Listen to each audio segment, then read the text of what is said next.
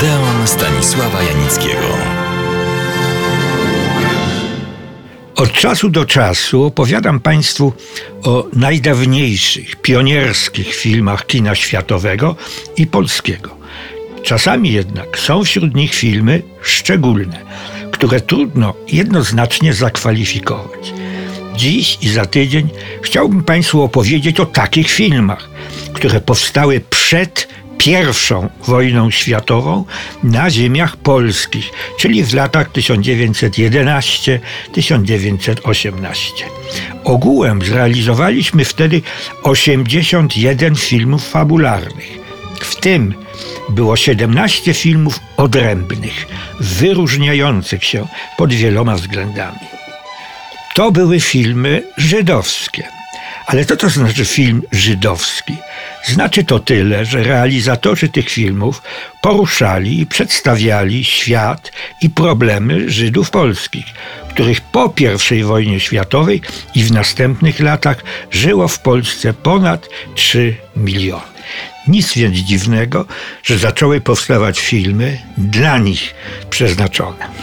Za film żydowski uważa się taki, który poświęcony jest społeczności żydowskiej, jej problemy były zresztą podobne do tych społeczności polskiej, ukraińskiej, niemieckiej, jakiejkolwiek żyjącej na terenie naszej Rzeczpospolitej.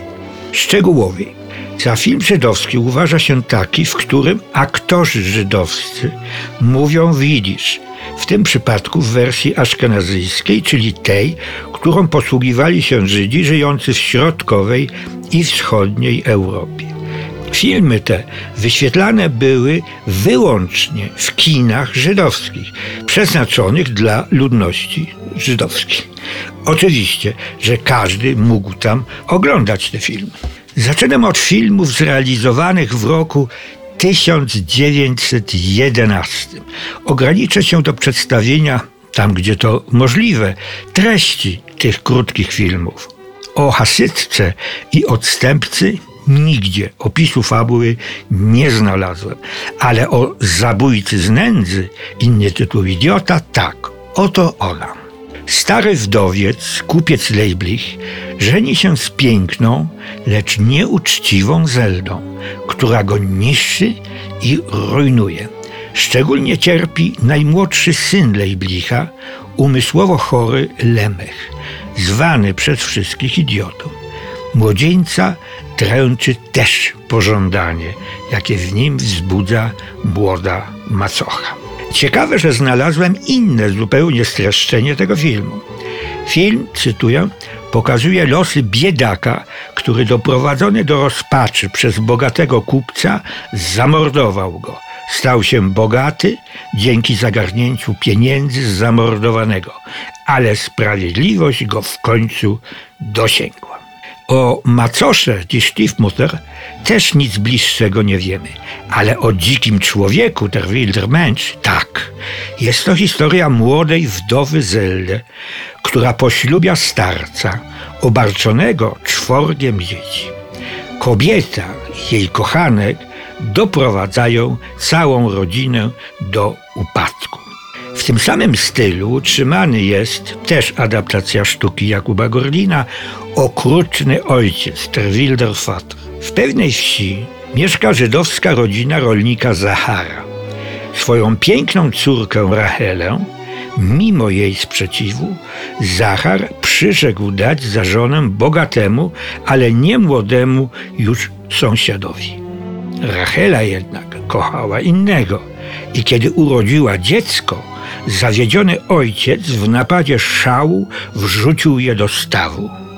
Rachela topi się z rozpaczy, a okrutny ojciec, myśląc ciągle o swej zbrodni, rzuca się ze skały w przepaść. W następnych latach powstało wiele filmów takich jak Wydziedziczeni, Bigamistka, Fatalna Klątwa, Wyklęta Córka, Małżeństwo na rozdrożu i inne. Na uwagę zasługuje, ponieważ podejmuje inny temat w inny sposób. Film Bóg, Człowiek i Szatan. Był sobie Hersz Dubrowner, cichy, bogobojny, ubogi i cnotliwy przepisywacz świętych ksiąg. I oto dom jego stał się polem wojny między dobrem i złem. Dobro opierało się na czystej duszy Hersza i po tę duszę sięgnął szatan. Zgubił ją i zdeprawował pieniędzmi. Szatan pojawił się najpierw jako sprzedawca losów loteryjnych. Skłonił Hersza, by kupił los, pozwolił mu wygrać i się wzbogacić. A Hersz za wygraną na loterii zakłada, skuszony przez szatana, fabrykę i mechanicznie produkuje tałesy. Szatan zaś, pod postacią kupca Uriela Mazyka, rujnuje chałupników wyrabiających tałesy ręcznie.